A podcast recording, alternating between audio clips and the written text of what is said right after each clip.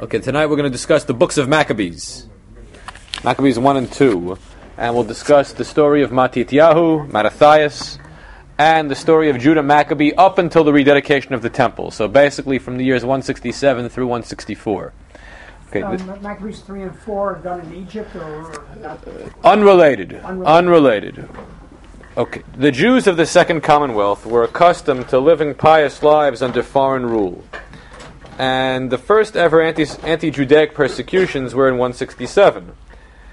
Uh, surprisingly, the Jews won the war. So, how do you explain the fact that the Jews were persecuted religiously and that they won? Was this the fulfillment of some kind of prophecy?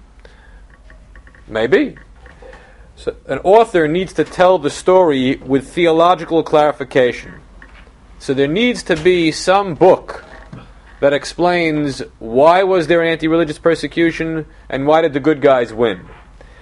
The first book of Maccabees glorifies the Hasmonean family from Matityahu up until John Hyrcanus. So three, uh, actually four genera- uh, three generations of uh, virtuous people who led the, Jew- the Jews in battle uh, against their enemies. Prior to Matityahu, the pietists felt compelled not to rebel as a way of fulfilling the Torah. The, the Torah demands uh, uh, political quietism. Also, don't fight on Shabbos. Matityahu uh, rejects that approach, as we shall see, because it gets everybody killed. And how will the nation survive if everyone suffers a martyr's death by not fighting against the enemy? And so he changes the rules. The first book of Maccabees, which sees Matityahu as a, as a hero, uh, compares or draws parallels between him and various other biblical heroes. For example, Pinchas. Both Matityahu and Pinchas arrive on the scene at a time of God's wrath against Israel. Both saw that nothing was being done, so they rise up from the congregation in murderous anger and zeal for the sake of God. And the assumption is that both are rewarded with the priest, the high priestly line. So this idea that there's a, ketzef or a chema, there's a wrath of God, the af, the anger of God, whether it's because uh, Zimri is having relations with Kozbi Batsur, you know, uh, sexual uh, misdeeds and idolatry in the days of the wilderness, or Hellenization in the days of the Greeks. Someone has to stand up and do something about it, something violent, then kill in the name of God. So Pinchas does it, Matityahu does it. Pinchas is rewarded at Brit Shalom with a covenant of peace and Brit Kahunat Olam, a perpetual priesthood. So what about Matityahu? Also, he's rewarded with the priesthood. This is a polemical point, because remember that the Zadokites held the high priesthood for eight centuries. It was usurped from them by those who bribed Antiochus for the office. But after those usurpers are gone, who takes the high priesthood? The Chashmonaim, the family of the Maccabees. By what right do they have it? No right. Unless you say that Matityahu, like Pinchas, was rewarded by God for his act of zeal. So there's, a, there's an agenda to comparing him to Pinchas. The book of Maccabees, the first book of Maccabees, we shall see soon, was written by pro-Hasmonean, a pro-Hasmonean author. The second book of Maccabees was written by an anti Hasmonean author.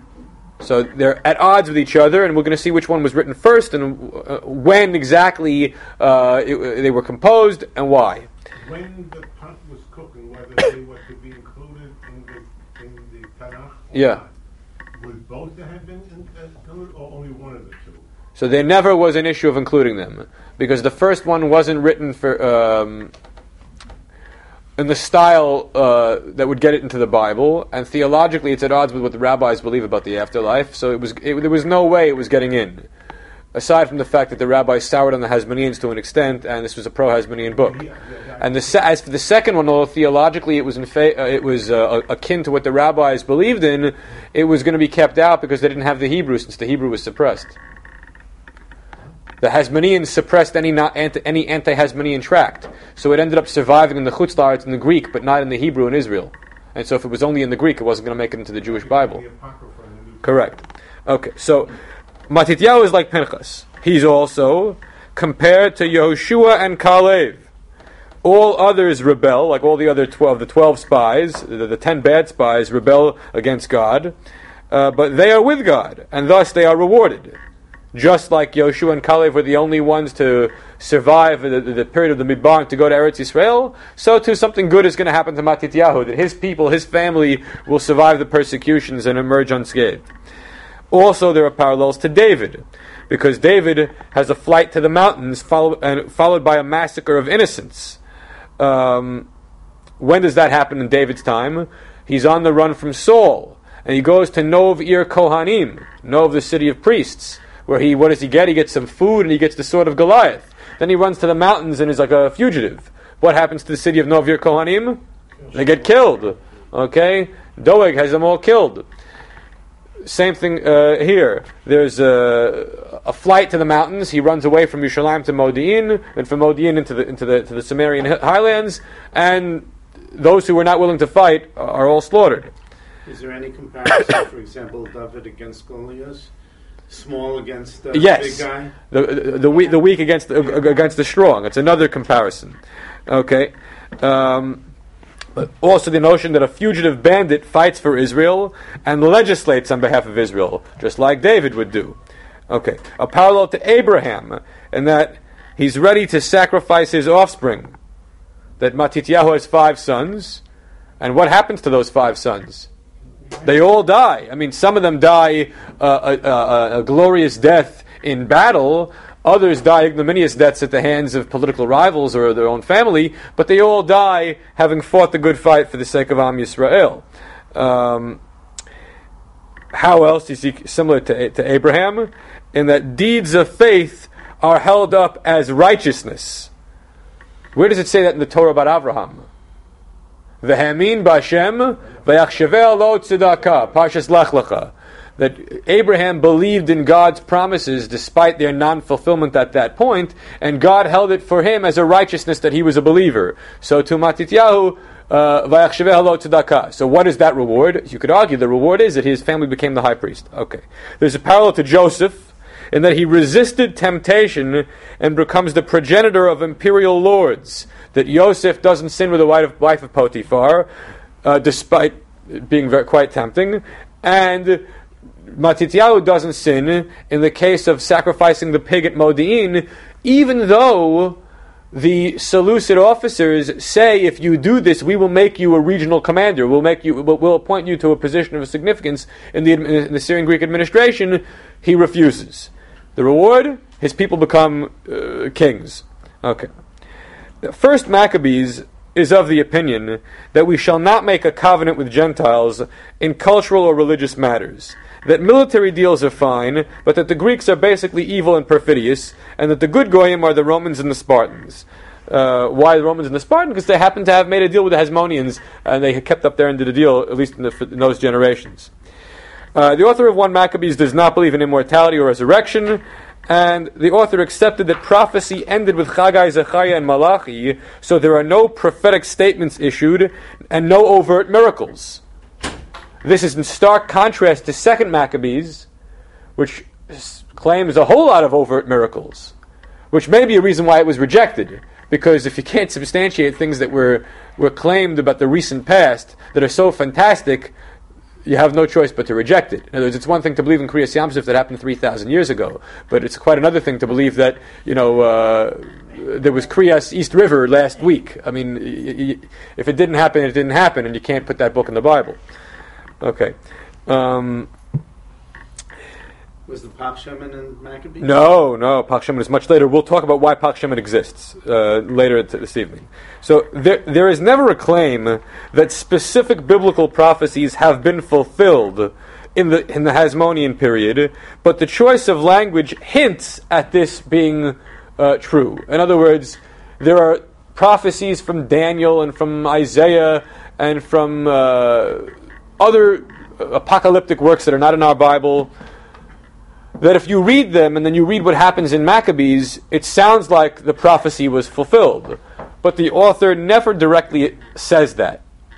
Why? It's a safe play. You never want to uh, you know, tip your hand too far because what happens if, so, if some future event undermines that supposed fulfillment of prophecy? Then you look foolish. So, yes, there, are, there, there, there is the fulfillment, but it's never expressly stated.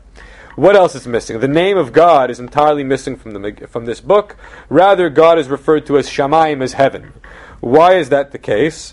So there are two possible explanations. One is because this book was not intended as sacred scripture to be treated with respect, and so people would, you know, would handle it improperly, and you don't want to have God's name on a scroll that's being handled improperly. Or the author of Maccabees, being something of a rationalist, uh, did not believe in the use of God's names or divine names for mystical healing or for fighting wars against your enemies through amulets and, and, and, and usage, real usage of the name of God, other than saying the name of God. And so therefore he kept the name out. Could you make the same case for the book of Esther?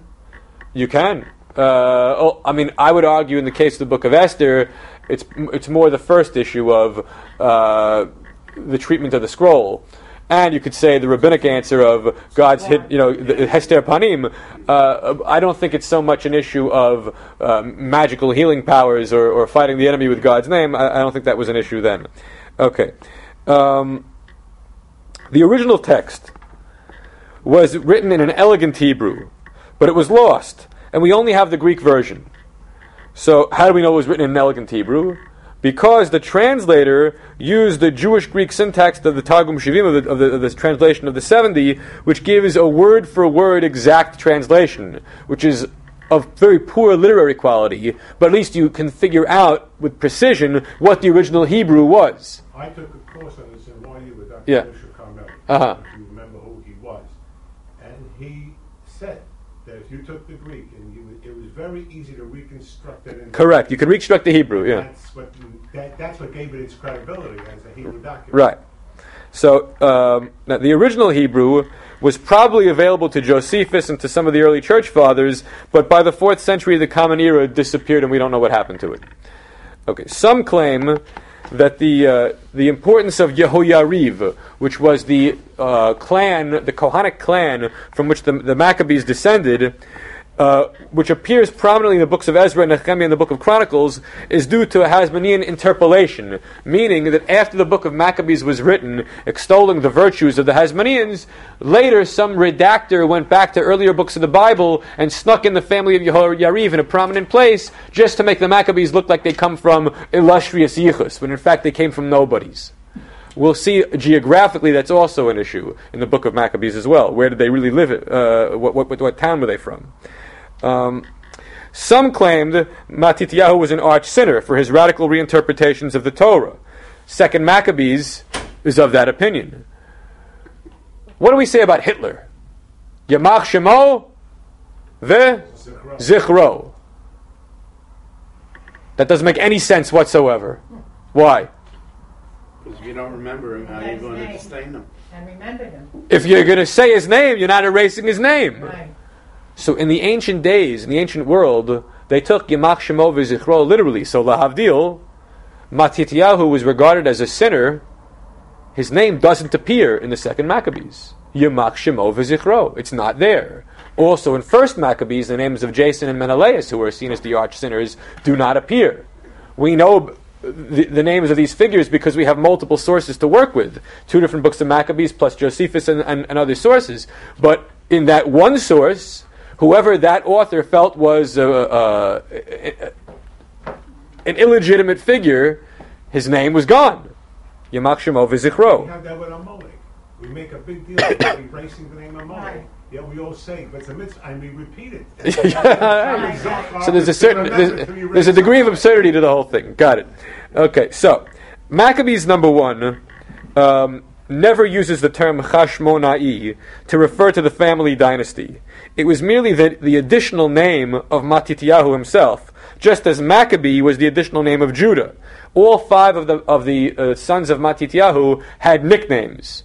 Um, only Judah was Maccabeus, and only Matityahu was Chashmonai. Despite that, the Hasmonean title was applied to the entire family in rabbinic literature, and the name Maccabees was applied to the whole family in the, the literature of the church fathers.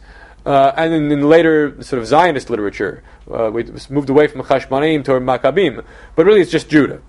Okay, uh, in the in the literature, the family was known as the Sarvanei Kel, the those who resist for God.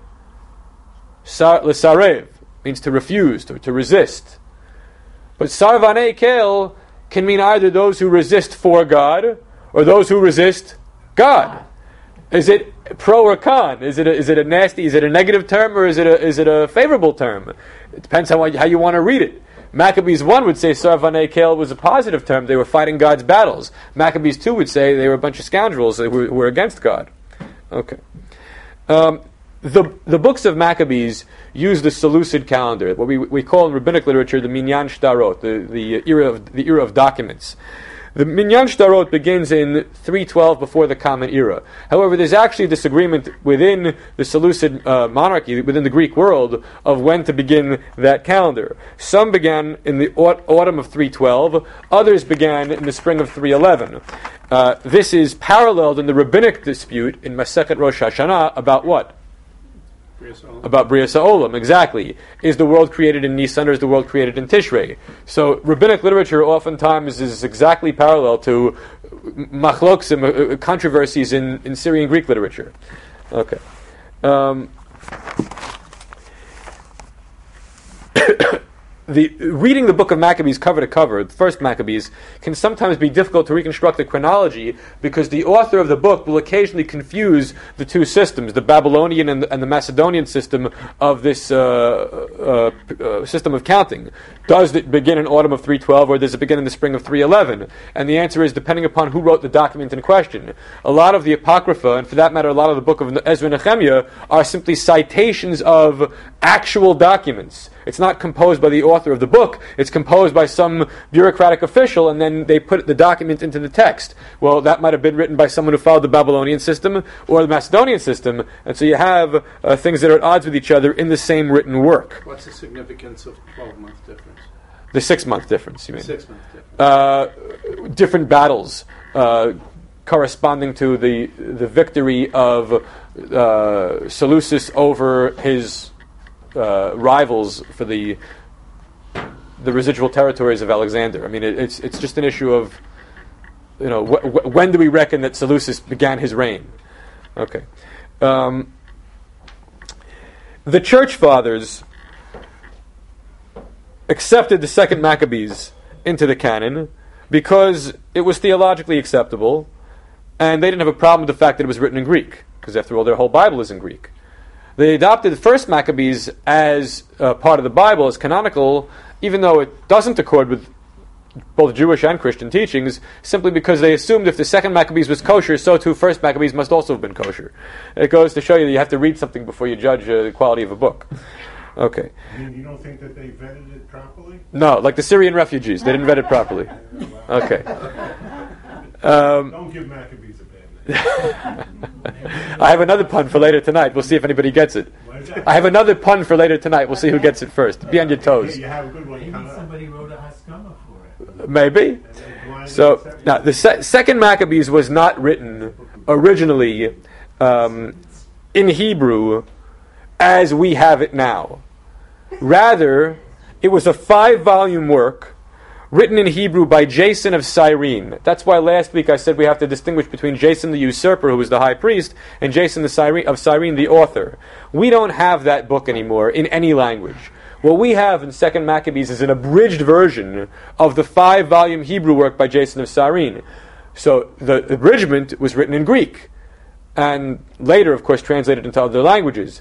But we have the, the, the Greek abridgment. Do we have an idea of what was taken out? No, we have no clue what was taken So out. that immediately undermines the credibility of the book because we don't. What was taken out could have been something that we would. Which is why, in general, First Maccabees is, more, is regarded as more reliable than Second Maccabees. Okay. Um, the work of Second Maccabees is primarily about Judah and is teeming with overt miracles. So it's not about the generation subsequent to Judah, meaning uh, Jonathan's period, Simon, John Hyrcanus. It doesn't go decades into the future. It focuses on the 160s and the period of Yehuda Maccabee. The big hero is Onias III, Chonyo Hashlishi. And Judah's brothers are hardly mentioned. There's an emphasis on the temple and the, and the sacred character of the temple. Uh, Jason the Oniad, uh, who's the brother of, of Onias III, bribes his way into the high priesthood, and we spoke about the rest of the story last week. He petitions that, that, that the Torah be made uh, non-binding, that there be Antiochian citizenship. The, the service in the temple was neglected as the priests preferred the Greek pastimes. Jason ruled for three years. Menelaus has, gives a bigger bribe. He becomes the high priest. He conspires against uh, Onias to have him assassinated.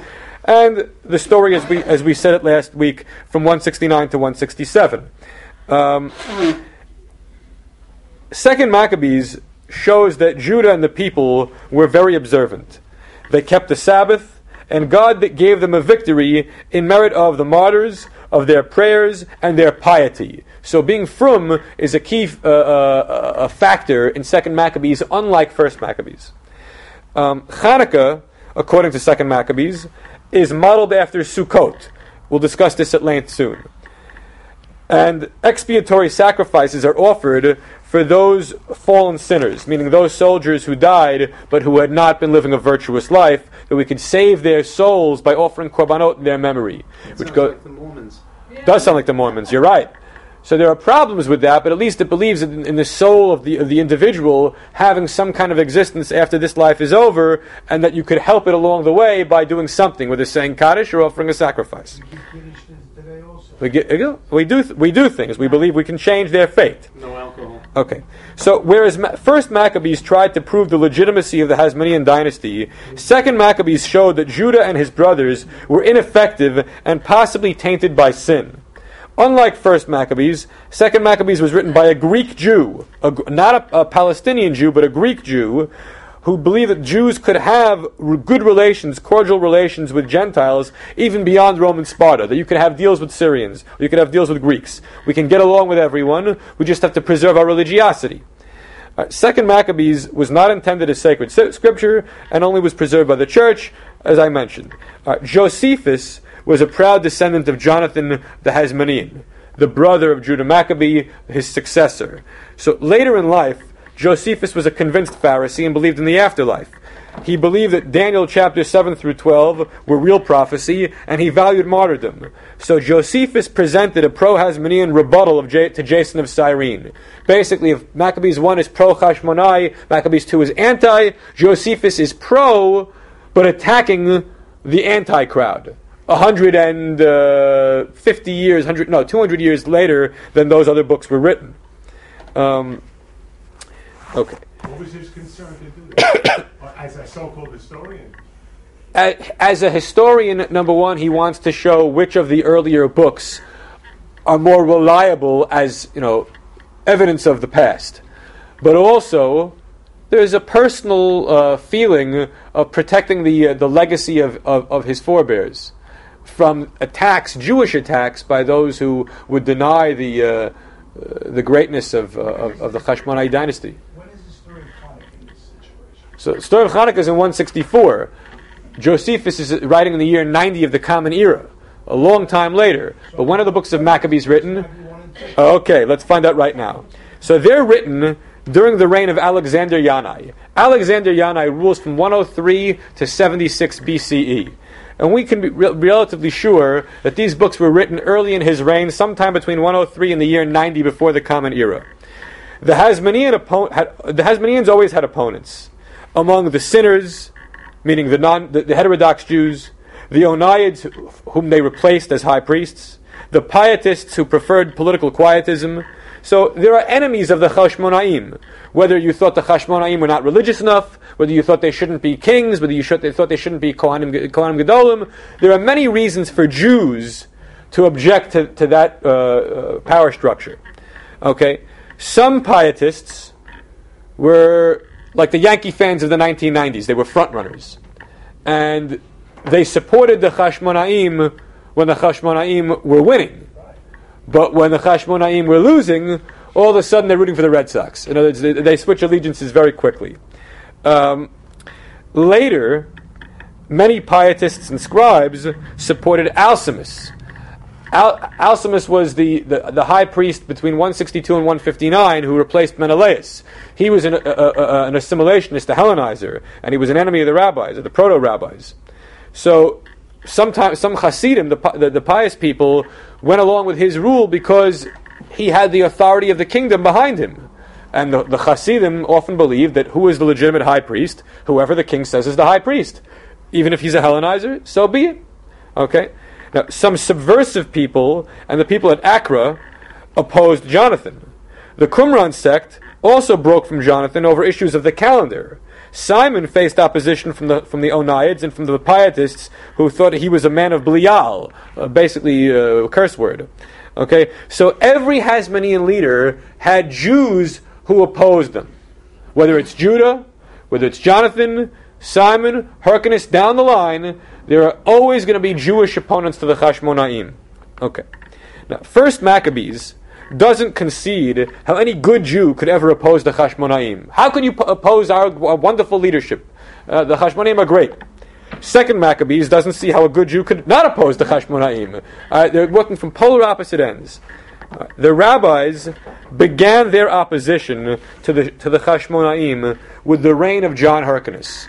What does it say in rabbinic literature about Yochanan Kohen Gadol? That Shmonim Shana, 80 years, he was the high priest. Ulu Basof, and in the end, Naasa, he became a Tzeduki, a Sadducee. So forget about the historicity of that for a second. Just the, the, the plain meaning of the words. How old a man was he? Uh, he didn't. uh, We'll see. He didn't rule for eighty years. But uh, but Yochanan Kohen Gadol, John, the high priest, rules for a long time, and in the end is a Sadducee, which means that he was a friend of the rabbis, of the proto rabbis, the Pharisees, for a fairly lengthy period of time. But there's some kind of falling out late in his career. That's the, the rabbinical approach. According to Josephus, the break the, the breakdown in relations between the Pharisees and the Hasmonean sect happens um, after Hyrcanus in the days of Alexander Yanai. Why is there this historical disagreement between Josephus and the rabbis over when was this political break between the forerunners of rabbinic Judaism and the, the, the, the leadership of the Chashmonaim? Shouldn't we know when this happened? Shouldn't there be like a, an exact date when uh, uh, you know the rabbis have a, a big fight and, and move away from from uh, the, the, Maccabees? So why, why don't we know with any certainty? A few reasons. Number one, like I said, Yamach Shemo v'Zichro. These things were taken literally. Things were deleted from the past. Uh, Names disappear from the historical record because the writers of that historical record have an ideological opposition to whatever historical figure in question is being deleted. So that compromises our ability to reconstruct what happened. Number two, the tradition of anonymity um, in polemical literature. A lot of times, names, uh, uh, proper names, are left out on purpose, not just because of Yamach Shemo v'Zichro. Even the guys on your side don't have their names listed because people don't matter, ideas matter. The truth is, in rabbinic literature in general, this is true uh, for the entire period predating um, Hillel and Shammai. How many names of rabbinical figures or proto rabbinical figures are there for the pre common era? Very, very few. Even, if, even in the, the late Second Temple period, before we get to the period of the rabbis and then Yochanan ben Zakkai, how many uh, names are there of early figures in the Mishnah? Very, very few. So, who were these people who preserved the tradition? We don't know their names because their names don't matter. What matters is the idea that they're perpetuating, not their personality. Okay, and lastly, we have a problem that many people had similar names. There aren't that many pro- uh, you know, common first names in late Second Temple period. How many Johns were there? John meaning J O H N, Yochanan. How many Shimons were there? How many uh, Ye- Ye- uh, Yehudas were there? A lot. So is it this one or is it that one? Sometimes it's hard to know. so that, that compromises our ability. Uh, or they had similar nicknames. Now the tradition says that Yochanan Kohen Gadol served for 80 years, but as Alan mentioned, how old was the guy when he died? 38. Uh, 38, okay. So, truth be told, if you count the number of years from the time that Jonathan assumed the high priesthood in 152 until the death of, of Alexander Yanai in 76, what do you have? Roughly 80 years. So there was a period of roughly 80 years when you have an uncontested Hasmonean high priesthood. And it ended poorly with them being Sadducees. So that's so the, the rabbinical statement. Why he jumped ship there? Uh, It could have been senility. I mean, No, no, it's not senility. It was early on in his tenure, and it's because of. Uh, well, in a few weeks' time, we'll, we'll discuss this at length. He did not like the pacifism of the Pharisees and their preference for study and a quiet political approach. He was a military figure. He was a warrior. He liked to conquer territory. The Sadducees were sort of the uh, the country squires, the, the, the nationalistic zealots. They, they that fit his profile a lot more smoothly than did the Prushim. Also, some Pharisees contested his right to the kingdom and to the high priesthood. High priesthood on the grounds that his mother was taken captive during the persecutions, and therefore he was an illegitimate Kohen, because uh, that'll do it. Or that he shouldn't hold the office of king because maybe uh, the priestly class has no business controlling uh, temporal authority, that it's the, tri- the tribe of Judah is supposed to have the kingdom. All sorts of criticisms of Yanai can be th- thrown around or that he was disrespectful to the oral law, like the story of the, them pelting him with esrogim in the temple. Now, whether that story really ever happened or it's confused with another story, we'll have to address that in, in a later lecture. But there are many reasons why Alexander Yanai, who was a, basically a cutthroat uh, king, was despised by the, the peace loving uh, Torah scholars. When we're talking about the years, can we make a comparison between the number of kings during the time of Darius and the, and the Persians, where there was no historical record? They have four kings. Uh, there may have been 15 or 20, could we say, in this 80 year No, no, be, no, because we know exactly who was in charge and when. We can say with precision that Jonathan was 153 to 142, and Simon was 142 to 135, and, and, and, and John Hyrcanus was 135 to 104, Aristobulus Philhellene 104 to 103, and then he dies, and then Yanai 103 to 76, followed by his wife Salome Alexandra 76 to 67, and then you have the civil war between Hyrcanus and Aristobulus that leads to the conquest by Rome and Pompey. So we know exactly the year that each Hasmonean monarch ruled, no doubt about it. Are these all Jewish records, or some of them are outside? All, Ju- all Jewish records, if you include Josephus as a Jewish record. Okay, so what about Judith? Huh? The story of Judith is in it there too? Judith is his own book, Oh, it's his own book. uh, and uh, when that happened, it's hard to say. I mean, it's a, it's a legendary tale, so we don't know. Okay, um, now. So the first, the first Has- Hasmoneans to oppose the Pharisees and join the, Saras- the, the Sadducees was Yanai. The names of, On- of the Oniads and Menelaus are noticeably missing from First Maccabees. Like I said, just like Matityahu is missing from Second Maccabees. Yimach Shemo v'Zichro.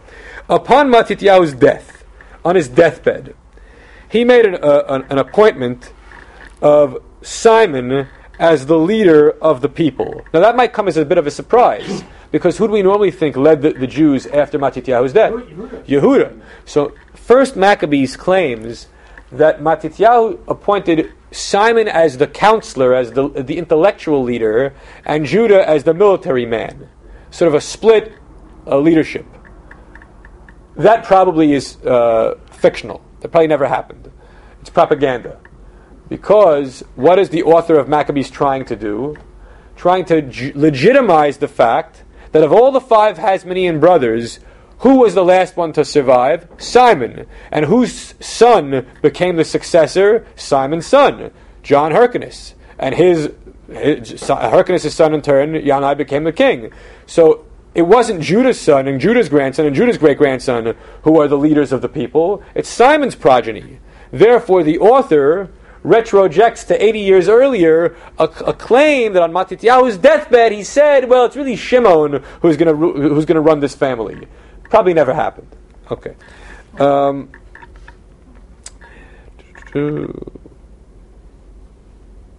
okay.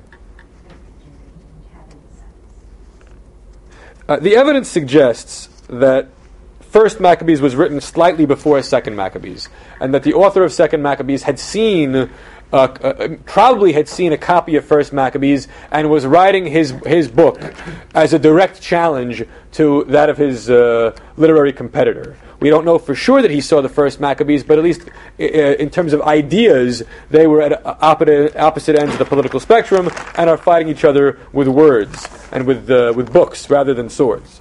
Okay. Now let's go to the story of Matityahu. According to the to the book of Maccabees, Matityahu was originally from Jerusalem, from the clan of Yehoyariv, and then he moved to Modi'in because of the persecution, because of the uh, anti-Judaic persecutions.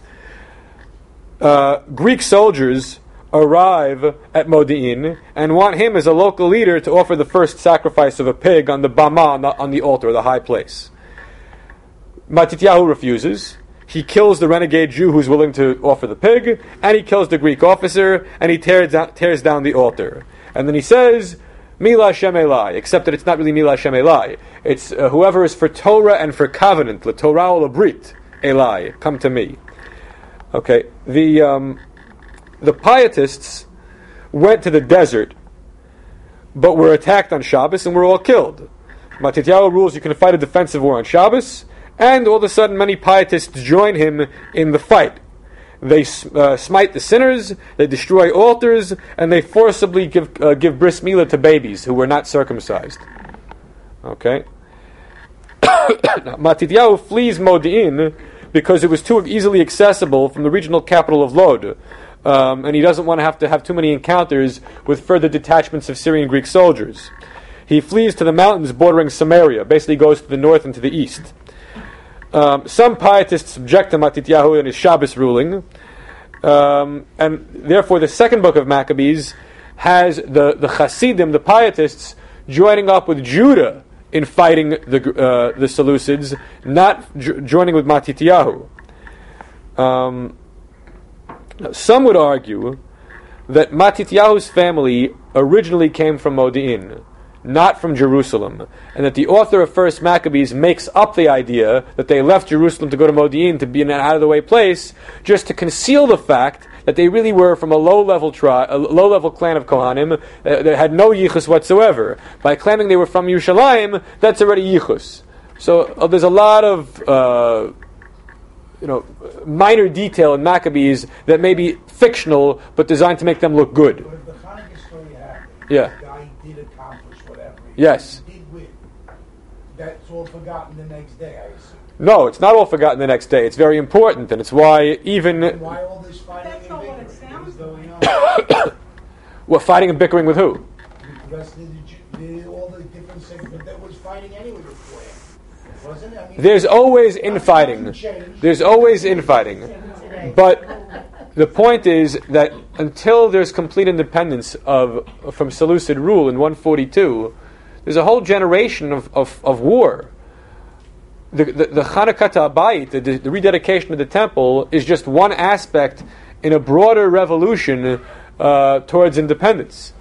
And at every step, so at every step along the way, uh, a, a, a good Jew who's not particularly uh, zealous for the cause of nationalism might say, well, we've accomplished enough, we've achieved enough, let's stop fighting and just uh, grab onto our gains and hold them. The Hasmonean approach was no, let's keep fighting until we're, we've won completely. So the Hasidim, some of them, as we'll see next week in 162, throw in the towel. They say, you know, as long as as, as the Seleucids have, have done away with anti anti religious persecution, we're fine with that. Like the Neturei Karta. As long as we can keep our, our religion, if as long as you don't bother us with Shmir, Shabbos, and Kashrus, we don't care if there's a state of Israel. That's, that, that- there's, there's an attitude that exists. Okay. well, in 166, after Matityahu has his uh, farewell, his deathbed farewell, Judas takes over and leads an expedition against Apollonius and Seron, who are local uh, commanders, sort of tactical, tactical commanders. And Judas is a guerrilla fighter, and he has no ability to approach Jerusalem. So in 166, there's no thought whatsoever of attacking Yerushalayim and the fortified positions there and trying to conquer the temple. All Judas can do is try to impose Torah on the countryside by killing off, you know, I, uh, isolated bands of Seleucid soldiers and forcibly making the uh, the Jews keep the mitzvot, get rid of the the bamot, destroy the bamot, get rid of the pork, and you know, uh, give a forcible bris to the babies. Okay, the king has to go east to uh, conquer per- uh, Persian provinces in order to collect tribute, in order to pay for um, his war to subdue the Judean rebellion. And if you believe that, I could sell you the Brooklyn Bridge. because the Judean rebellion was seen as a very minor nuisance.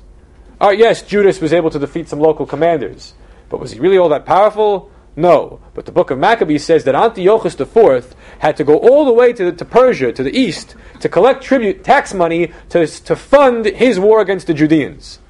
That's simply embellished. Uh, that's not true. But the author of Maccabees, who sees cosmic significance to the Judean rebellion, says that you know they had to raise such revenue uh, in order to fight the Jews. You can understand how this is uh, aggrandizing the role that, uh, that the, the, Jews played in the history of the world.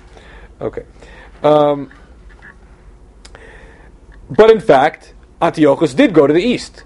Why did he go to the east? Well, to conquer more territory and to, ex- to extract more tribute, having nothing, little or nothing to do with what was happening in the west, um, in, in, the Judean provinces. So he leaves his, uh, uh, his uh, general Lysias behind to serve as a regent for his son Antiochus V. Lysias uh, sent an army to Judea to destroy Israel, and First Maccabees makes it seem like uh, the, the, the intention was to wipe out the Judean population like Haman in the Purim story, that this is not about religion anymore, this is about genocide. Was it really? It's hard to know. But that's what Maccabees 1 portrays it as that this was a genocidal aim of, uh, of the Seleucids, having been annoyed, so thoroughly annoyed by the, by the Maccabean uprising.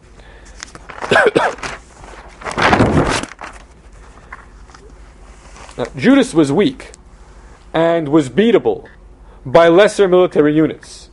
So Nicanor and Gorgias are sent with a fairly substantial army to defeat Judas.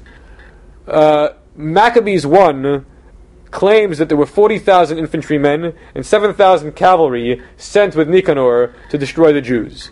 That's a very inflated number. There's no way it was that high. Because when the Jews win, they, they slay 3,000 Syrian soldiers. In ancient wars, if you win and you rout the enemy, you don't kill three out of 40 of, of the opponent's uh, forces. You killed a lot more than that. So if there were 3,000 dead, there weren't 47,000 soldiers to begin with. There were probably less than 10,000. Okay? Um, so Judas goes with his forces to Mitzpah, where he, pla- where he prays to God for help in recovering the temple. Now, on his mind is recovering the temple.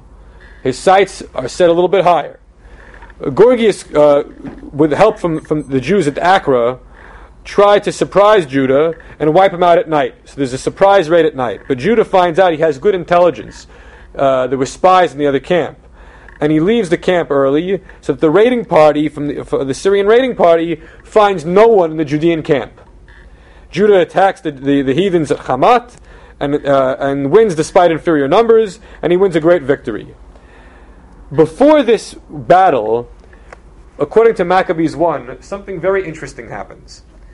Judah opened up the Torah, opened up a scroll of the Torah, and lo- uh, looked at certain passages, certain verses. What did, what did he look at? Let's see how uh, Anchor Bible translates it.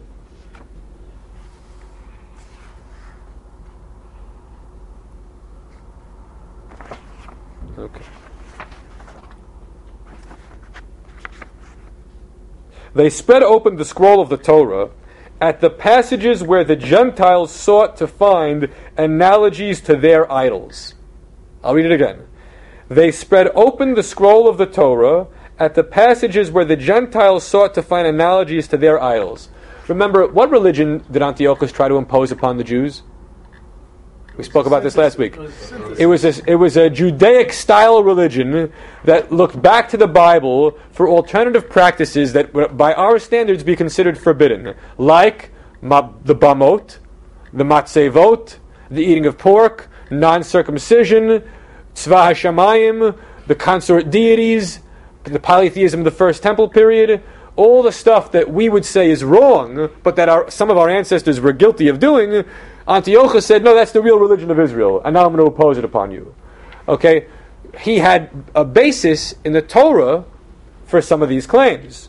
So, for example, for example, not the justification for these claims. Well, Antiochus would say that. So, Oh, so, yeah, I so now Judah opens up the Torah and explains these psukim in the Jewish way, not the Goyish way.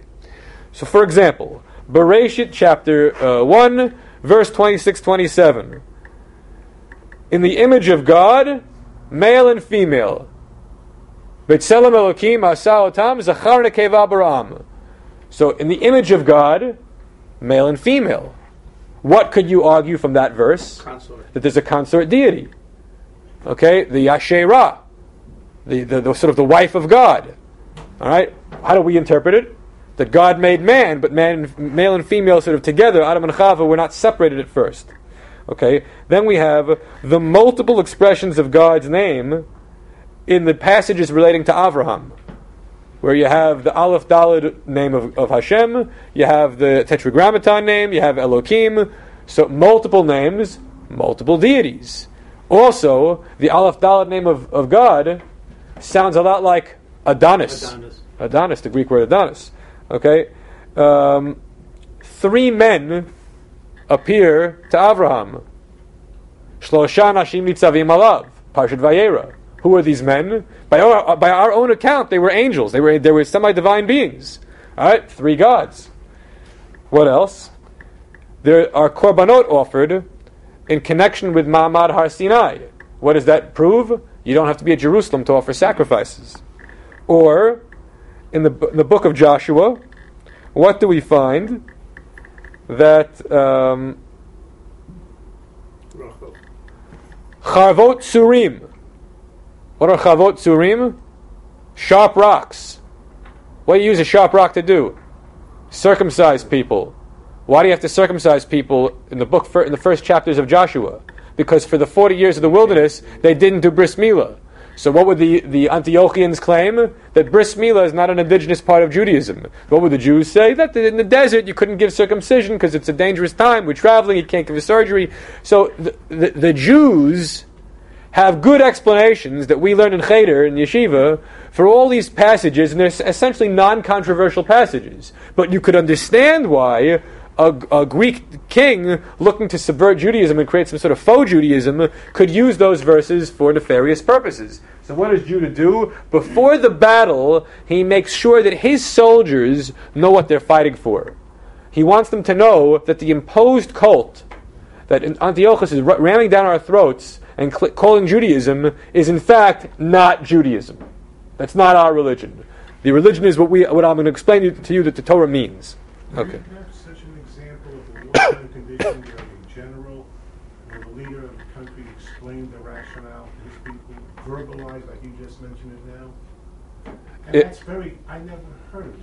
If if you watch the movie Operation Thunderbolt, Yehoram Gaon, um, before they get on the plane to go to Uganda to Entebbe, he says to them, uh, I would say it in Hebrew if I could say it good, but he says, "I know you boys don't like to hear Zionism, but, but let me give you abyssal Zionism. We're going to go to save these people because they were attacked because they're Jewish." So sometimes you have, Well, I'm not uh, you know, questioning the strategy, I'm saying where else in the Bible? do You don't. You have the Kohen Meshuach Milchama, the, the priest anointed for war, who's supposed to rouse the people with Shema Yisrael, hear, hear, O Israel. So you give people a good religious national, you know, a good Dati Leumi message before you go out to war. That's what Yehuda Maccabee did. But didn't the king also have a Sefer Torah?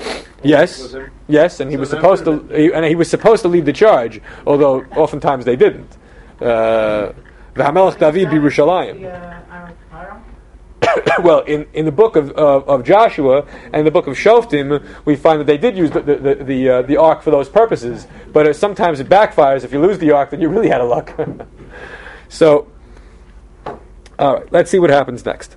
There's a great victory at Mitzpah, and um, when when they are when the Jews are trapped between the, the forces of Gorgias and Nicanor, Judah appeals to them to the precedent of the Israelites at the Red Sea, that they are trapped between a rock and a hard place, but they can make it out alive, and they did. So that impressed people, and Judah won tremendous fame and um, you know uh, glory for this victory. Uh, the um, this was com- commemorated on the 24th of Av with a half holiday annually when the Jews could return to observing the law, because now there were no heathens preventing the, the Jews of the countryside from keeping the mitzvot. There's nothing stopping them. So at this point, Lysias decides to himself take a large army to fight Judah, and in the winter of 164, Lysias goes and loses badly despite having superior numbers. The battle was in the south at Beit Sur. The Seleucid authorities could not tolerate a successful revolt so close to the Ptolemaic border with Egypt, especially while, while the king was off in the east. So it was very important to them to defeat this rebellion. They really didn't want a rebellion in a border province, but they couldn't defeat it. Judas kept winning. Now, why did they attack from the south? The answer, it was in the winter, and they want to avoid the winter rains. It's a lot more pleasant to come from the Negev, where it's dry, than to come from the north or from the east, where they're going to be stuck in the mud. So it was a strategic thing to come from the south. Okay, now not uh, so long as Lysias thought he could win easily, he didn't listen to Menelaus. Menelaus was the was the Hellenistic high priest who was still high priest despite all the, what was going on in the persecution of Judaism. He still held the office, but he was marginalized because he was basically a loser. Every time that they tried to prop him up, he failed. So while Lysias thought he was going to win, Menelaus is a nobody. I don't have to listen to him.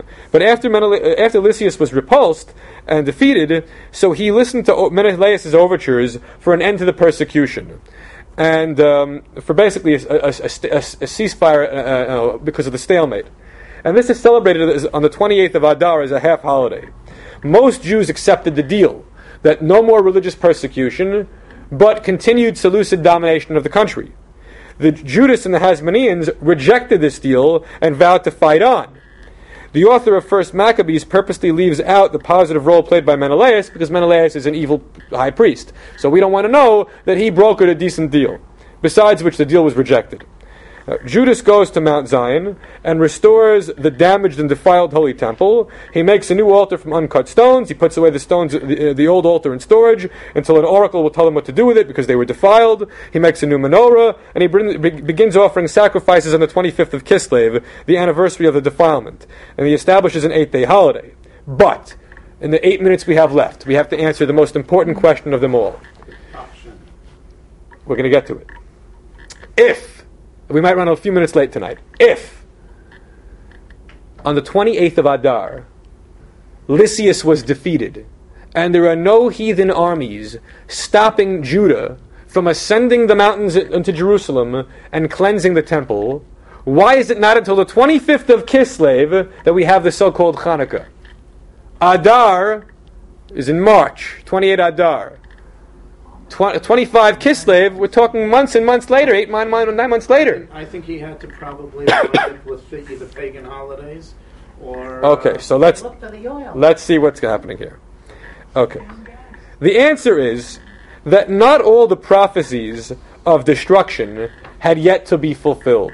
In the book of Daniel, in the Testament of Moses, in the, in, which is in the Apocrypha, uh, the various other uh, testaments of the 12 patriarchs, there were many prophecies that were running around in the Judean society that called for cataclysmic events that hadn't happened yet. And so one of them, one of the, the theories was that God Himself will eliminate the abomination of the, in the temple, and God Himself will destroy all the idols, and God Himself will rebuild the temple. We have this notion in, in, in the Jewish tradition today that how will the third Beit Hamikdash be, be, be built? It'll come down from the heavens in a fire. Okay, so they had that they had that notion. Well, if all these prophecies, or most of the prophecies, have not yet been fulfilled, and some of them involve major overt miracles, then maybe it's not the uh, the right thing to do for man to come to Jerusalem and cleanse the temple and act in the place of God. So here Judah is worried. Maybe I shouldn't be Theodore Herzl or David Ben Gurion because who's right? The the the, the Satmar are right. That that God in his, on His own time is going to figure this all out. So we'll take what we, know. It's good that we beat the goyim, but as for the temple, we'll we'll take it slow. We know the Torah said 400 years it was only 210 also. So we don't know how Hashem does. We don't know how, how Hashem does his calculations, but if you have prophecies that are reasonably specific, then let it let them play themselves out. If they were- if that was So- the case, they would have never done. Okay, no, but the tradition said that the salvation would come in the sabbatical year, in the Shemitah year. And as it so happened, the Shemitah year began in the fall of 164 BCE. So if they wait another six months, they'll get to the end game. So it, let's wait a few more months, and maybe we'll see some really great stuff is going to happen. Uh, uh, divine salvation with the hand of God being blatantly, clearly visible. All right. So they wait and they wait. They wait. They wait till Rosh Hashanah. But when does the year actually begin? When is Rosh Hashanah? It depends. So Aleph Tishrei is what we call Rosh Hashanah. What does the Bible call Rosh Hashanah? Yom Kippur. In the book of Yecheskel, the only time it ever says Rosh Hashanah in the Bible, it's referring to Yom Kippur. Others say Sukkot. Why? Because Sukkot is the Rosh Hashanah Lamayim uh, uh, for, for the judgment of water. So we're waiting till after the holidays, but there's a problem. The holidays fell out in the summer. How does that happen? No leap. Year, exactly. 167 and 165 were uh, 164 were supposed to be leap years. But you can't intercalate the year unless the centralized authorities of Judaism are functioning in Jerusalem, which they weren't. Therefore, the calendar fell in arrears. And uh, the month of Tishrei was basically when the month of Av would have been. So we're two months early. We're in the summer and the, and the Chagim are happening. Sounds like uh, Ramadan, the Muslim. Exactly. Ramadan- Exactly. Exactly. Goes around and around. So, because of this, at Aleph Tishrei, uh, Judah Maccabee, who probably didn't believe in, in all the prophecies, uh, because a lot of these prophecies would turn out to be wrong, and he was no fool, uh, but he was concerned for the, the, the, the real serious believers and among his, his ranks. When it came to Aleph Tishrei, he was hesitant to initiate the cult, the, the, the old uh, cult of the Torah again with the Korbanot, because maybe it's not really Shemitah year yet, since it's only the summertime. Maybe it's you know by by the corrected calendar, we would still be in the previous year. So he, he destroys the, the abomination of desolation, the Shikutz Meshomem, on the first of, of Tishrei, which is in the summertime. But he doesn't initiate any, uh, any sacrificial services. He waits until Kislev, which would have been Tishrei. Um, and t- um, uh, what happens next? The on the 20 on, in the middle of the month of, of, of Tishrei, he decides to get rid of the altar and replace it with a new altar. But again, no sacrifices because maybe it's not yet time for that. The first sacrifices are meal offerings on the 27th of Cheshvan. He's not yet ready to offer animal sacrifices because that he's holding out till the latest possible time when we know for sure, with absolute certainty, that the prophecies are not going to be fulfilled, that they're false prophecies. So he, so he, he destroys the, the, the, the, the, the, the shikuts, the, the, the, uh, the idol. He gets rid of the altar. Then he gets rid of the lattice work, which was for sexual uh, promiscuity in the temple. Then he offers meal offerings. And finally, finally, finally, he's ready to offer animal sacrifices on the 25th of Kislev. Now, why the 25th of Kislev? So the answer to that is because the 25th of Kislev was the third anniversary of the beginning of the monthly pagan offerings under the rule of Antiochus. Remember, I said that, that the, the Korban Tamid every day uh, was not something that the, the, the, Greeks agreed to. They had monthly sacrifices. Well, their monthly offering was on the pagan holiday of the 25th of December or the 20, or the 25th of Kislev, whatever it might be. So, uh, so Judah sees some beauty, like a midah keneged midah, like a good uh, a slap in the face to the goyim, by having our holiday of rededication on the anniversary of the desecration that happened three years earlier. What he does is observe the festival of Sukkot in the month of Kislev, which really would have been the month of Tishrei according to the corrected calendar. And then, when the holiday is over, and he knows the prophecies aren't happening, there are two days, uh, the 23rd and 24th, of getting ready for this big grand celebration, and then an eight day dedication of the temple, starting on the 25th. Why eight days? To correspond to the eight days of the Miluim in the days of Moshe Rabbeinu, and also in the days of Chizkiyahu, and in the days of Zerubbabel, where the temple was dedicated for an eight day stretch. He also is looking back to the days of Shlomo. In the days of Shlomo was a 14 day dedication, seven of which were Sukkot, and seven were the days preceding Sukkot. So you have a notion of connecting the, the Chanukat Habayit with the holiday of Sukkot. He does the same thing. So the choice of 25 Kislev is intentional, okay, there's this long delay waiting for the prophecies to either happen or not happen. There's a two month delay because of the, the, the, the, improperly intercalated year. And then there's the observance of the Chagim. And then there's the connection between the, dis, the desecration and the rededication, and the connection between Sukkot, the, the, uh, the second version of Sukkot, and the holiday of rededication. What is the name of the holiday? That's the big question. So, according to first book of Maccabees, the name of the holiday is Chanukah. According to second book of Maccabees, it is Yemei Sukkot B'chodesh Kislev. What's the problem with the hol- with, a, with a name like Yemei Sukkot B'chodesh Kislev? It's It's really not Kislev. Okay, so it's historically accurate, except that it's, it's historically accurate only because of an error or a problem that happened back then. When Sukkot is supposed to be in Tishrei. So it sounds like an illegitimate holiday. But bear in mind, the author of Second Maccabees wants to declare illegitimate the entire Hasmonean reign and their holiday of Hanukkah. So what do you do? You declare that the name of the holiday is a treif holiday.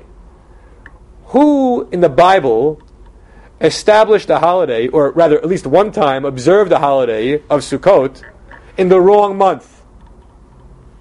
Where's Shoshana? She's not here tonight. She would know the answer to this. So Yeravam ben Nevat, the first Israelite northern king, he observed Sukkot in the Chodesh Hashmini, not the Chodesh Hashvi'i. Why did he do it? Because when he made golden calves at Beit El and Dan as, a, as, a, as an alternative to the worshipping in Jerusalem, because he was against the southern kingdom, so he had to make his own holiday. But he made a Sukkot holiday in, a, in the later month. That's wrong. It's illegitimate. It's against the rules. So the author of Second Maccabees is trying to show that, like uh, uh, Yeravam ben Nevat, who was an evil king and did wrong, so too the Maccabees made a bogus holiday. That's that's the, so. If anyone ever tells you that uh, Hanukkah is eight days because there's a connection to Sukkot and it appears in Second Maccabees, you should know that that was intended as a shtach to the holiday, not as a real support for the holiday. It wasn't uh, the connection to Sukkot was simply because, in fact, they observed the holiday two months late on account of calendrical problems uh, because of the persecution. Okay, what about what about the? You know, the next year they would institute the calendar and we- So everything was corrected eventually through the, the, the imposition of, of additional months. connection. The connection, it, it was severed. Now Hanukkah is its own holiday, standalone in Chodesh Kislev. What about the story of the oil? So, the writers of Al Hanisim, um, the, uh, the, the legend of the, of, of the cruse of oil, and uh, I'm not referring to Ted Cruz, you, you missed the debate. So, the cruse of oil, that was the pun, yeah. All right, that's the pun. The legend of the story of, of, of the oil came about because Al Hanisim doesn't, in fact, mention any overt miracles. I dare you to read the paragraph in the Siddur, whether you read it in the Hebrew or the English. It says Al Hanisim Al Haniflot. So I'm looking for a big miracle, you know, like a fire coming down from heaven or whatnot. Yes, the little bit of- Okay, whoa, whoa. So, what is supposed to happen when the Mizbeach is consecrated? The Aish comes down from the Shamayim, okay, book of Vayikra. That's what's supposed to happen. That was one of the miracles that the Hasmoneans were waiting for it to happen in the year 164 as they're postponing the inevitable, hoping against hope for some kind of miracle or some kind of fulfillment of prophecy. All right, but it didn't happen. They had to kindle the flame from, from flint rocks or from sticks, like uh, Boy Scouts, okay? There was no Aish B'Shamayim. Well, so there was, if, if there was no overt miracle, then what is the miracle? The miracle is Rabim Biad Me'atim, the, the, the few defeating the many. But if you believe that if you believe that the Hasmoneans are the permanent saviors of Israel and that that kingdom is the kingdom of the Messiah and is going to last ad ein sof, then fine. The few in the hands of the many are really important, and we're going to and we're going to remember that forever as a great nace. But once the Hasmoneans become corrupt and lose and are defeated by the Romans, who cares about Barabim Biad Me'atim? Then I need a new miracle. I need a new nace. So what do we do? Look to the end of the paragraph. V'heliku neirot b'chatzot kadshecha. They lit candles in, your, in the courtyard of your temple. The menorah was not a major deal, not an important facet of the Hanukkah story from the beginning. But it becomes one because we need a, a, a successor nace to the fact that the Rabbim B'ad Matim is no longer as important to us as it once was. So that's how the story of the Pach Shemen emerges. Yeah. When did it emerge? stupid, rather than- Big dispute. Some say around the time of Hillel and Shammai, and some say 200 years later. I, I, I'm not going to make a guess. Well, it's in the Gemara, but the question is when was it when was it composed? Because if the if the Ma'ati, Even if okay, they don't like it, whatever, he did win a war. I, I agree. I agree with you. But when, when but when you're when you're when you're trashing them for being religiously uh, uh, uh, incorrect, Still close to deficient, history, then- then you need something else. Okay. So the last point for tonight is that um, the um, the connection between the the winter solstice and Hanukkah. There are those who would say that it's a pagan holiday. That's completely false. We have to reject that out of hand because, as we as I said. The, the, story of the Hanukkah happened not in December but in October because the, the months were two, two months early. And even when the temple was defiled, not when it was rededicated, that happened in October. Kis- Kislev was in October that year. But even when it was defiled in 167, the 25th of Kislev was on December 6th, very far removed from the winter solstice. So the lights and, and, and the notion of 25 and cult of Dionysus and Christmas, no connection whatsoever. We have to reject that out of hand. And with that, we'll stop for tonight.